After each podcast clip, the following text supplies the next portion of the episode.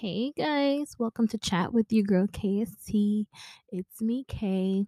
And tonight we are going to be talking about JT and Lil Uzi. So it seems as if they aren't on the best of terms. So JT tweeted out today.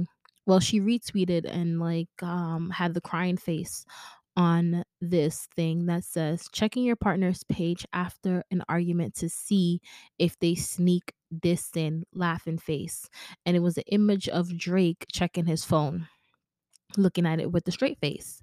So she's basically saying that she's kind of like guilty of checking her phone to see if Lil Uzi was sneak dissing her.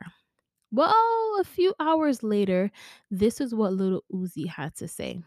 He says, if your bottom hoe don't listen, switch her position. Excuse me? Lil Uzi, what did you just say?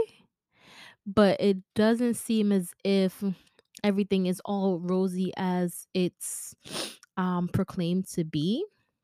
I feel like there's definitely trouble in paradise.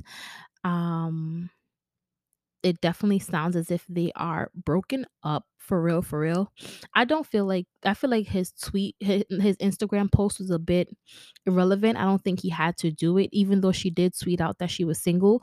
I feel like sometimes you have to be a man and being a man means that you take the higher road and you don't respond to certain things but everyone does have emotion as well that they want to express so who am I to say that he shouldn't be able to express it? I just find that it's a little bit um disrespectful, you know, to call her a hoe, especially being that she was your girlfriend 2.5 seconds ago. But nonetheless, share with me what you guys think about this. Do you feel like it is okay for him to tweet this, for him to send this, um, to post this Instagram post and call JT a hoe? Or do you think it was kind of childish? Share your thoughts with me. Talk to you guys next time. Bye.